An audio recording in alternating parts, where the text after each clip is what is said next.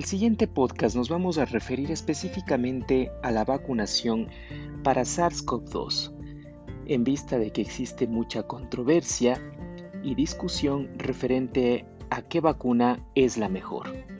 Pues déjenme decirles que aquí no existe una vacuna mejor o quizás otra que resulte ser peor. Definitivamente todas son buenas en el contexto de esta pandemia. Las diferentes compañías a lo largo de estas semanas han sacado una serie de vacunas, claro, cada una de ellas difiere en la eficacia para justamente prevenir la presencia de sintomatología frente a COVID-19. Sin embargo, uno tiene que analizar este aspecto desde dos puntos de vista. ¿Hasta qué punto la vacuna es efectiva frente a los síntomas de COVID-19? ¿Y hasta qué punto la vacuna es efectiva para prevenir justamente hospitalizaciones o COVID severo en la población?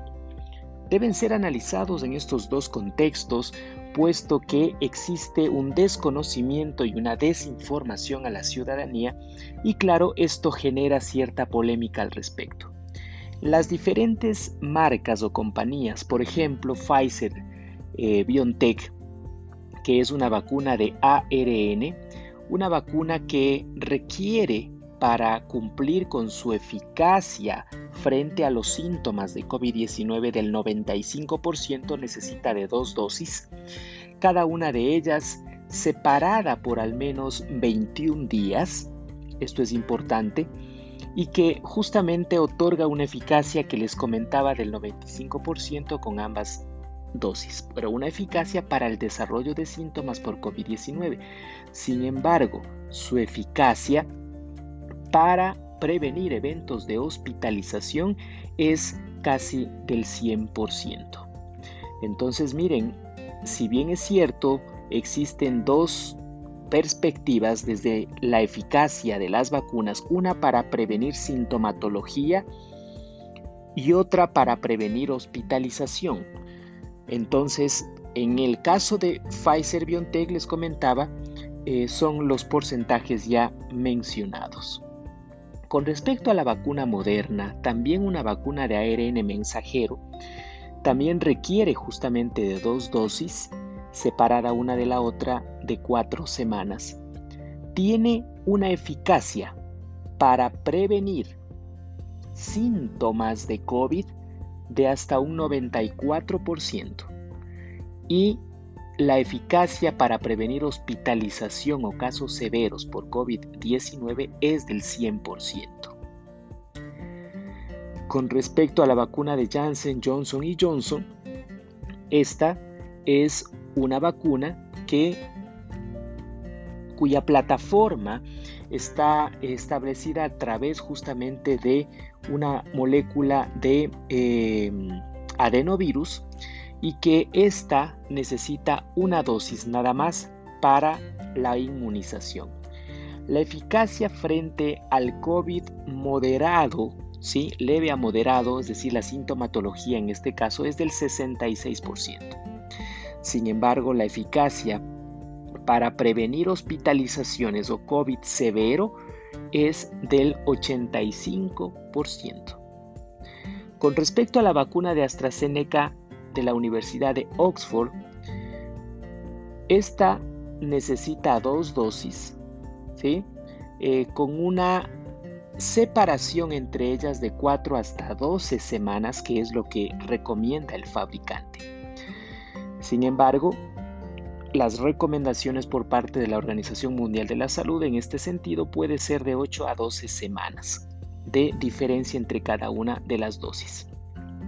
La eficacia para prevenir COVID leve, es decir, síntomas de COVID-19 leves, es del 70%.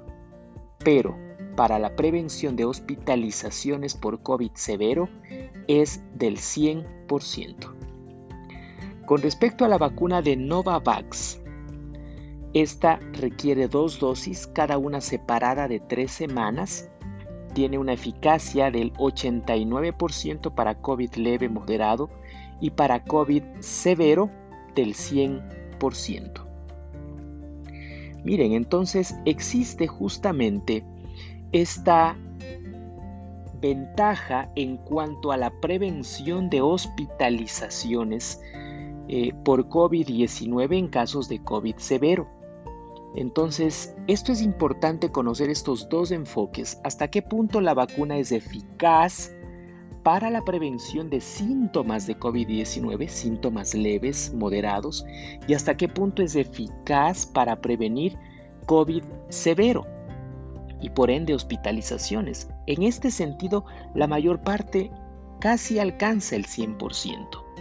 ¿Sí? Entonces definitivamente se debe promover el uso de cualquiera de estas vacunas que de una u otra forma en cuanto a riesgo-beneficio el beneficio será muy superior a los riesgos presentados. La mayor parte de vacunas dentro de los efectos adversos que pueden presentar está un dolor a nivel del sitio eh, de, la, de la inoculación. Algunos pueden presentar síntomas sistémicos como fiebre, malestar, fatiga, mialgias, cefalea, y si ya hablamos lógicamente de reacciones adversas ya un poco más, eh, digamos, eh, peligrosas, pero a la vez raras, estamos hablando del 0.00009%, ¿sí? que son muy raras, tenemos ya anafilaxia y eh, complicaciones trombóticas. Por ejemplo, eh, anafilaxia podría presentarse con cualquiera de ellas y los eventos trombóticos con la vacuna de Janssen Johnson Johnson y la vacuna de AstraZeneca de la Universidad de Oxford. Pero como les digo, realmente la probabilidad de estos eventos adversos son definitivamente muy rara, muy rara.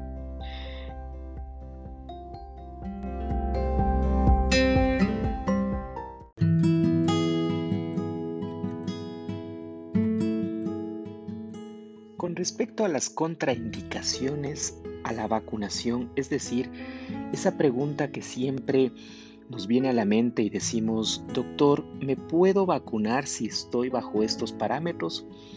Cabe señalar que mientras exista el control adecuado de las enfermedades de base o enfermedades crónicas, mientras no exista el curso de un proceso infeccioso en marcha, ya sea por COVID u otras infecciones, cabe señalar que las contraindicaciones son bastante puntuales y realmente la única contraindicación para la vacunación por COVID-19 son las reacciones alérgicas que podrían presentarse a uno de los componentes de la vacuna se han descrito reacciones alérgicas severas, es decir, una anafilaxia, justamente al uso de estos componentes. Por ejemplo, con respecto a la vacuna de Pfizer, BioNTech, Moderna, ¿sí? estas dos tipos de vacuna contienen polietilenglicol que podría un grupo reducido de personas presentar una reacción alérgica al polietilenglicol. Por otra parte, la vacuna de Janssen Johnson Johnson contiene polisorbato a menos que exista ya el antecedente de tener una reacción alérgica a uno de estos componentes, no existiría contraindicación alguna. Es importante también considerar que el consumo de anticoagulantes por parte de eh, el paciente no es una contraindicación para la vacunación, así como también eh, la historia de una enfermedad tromboembólica tampoco es una contraindicación para la vacunación. Entonces miren, si bien es cierto hay em, eventos descritos con la vacuna al respecto, pero ni, la ni el consumo de anticoagulantes, ni la historia o antecedente de eventos tromboembólicos en el paciente son contraindicaciones para el uso de la vacuna. Es necesario estar alertas, por supuesto, a cualquier tipo de reacción que pudiera presentarse en este contexto, por lo general, este tipo de reacciones podrían desarrollarse dentro de las primeras cuatro horas de eh, la vacunación y lógicamente se debe estar alerta en este sentido. Sin embargo, como les digo, la probabilidad es muy, muy baja.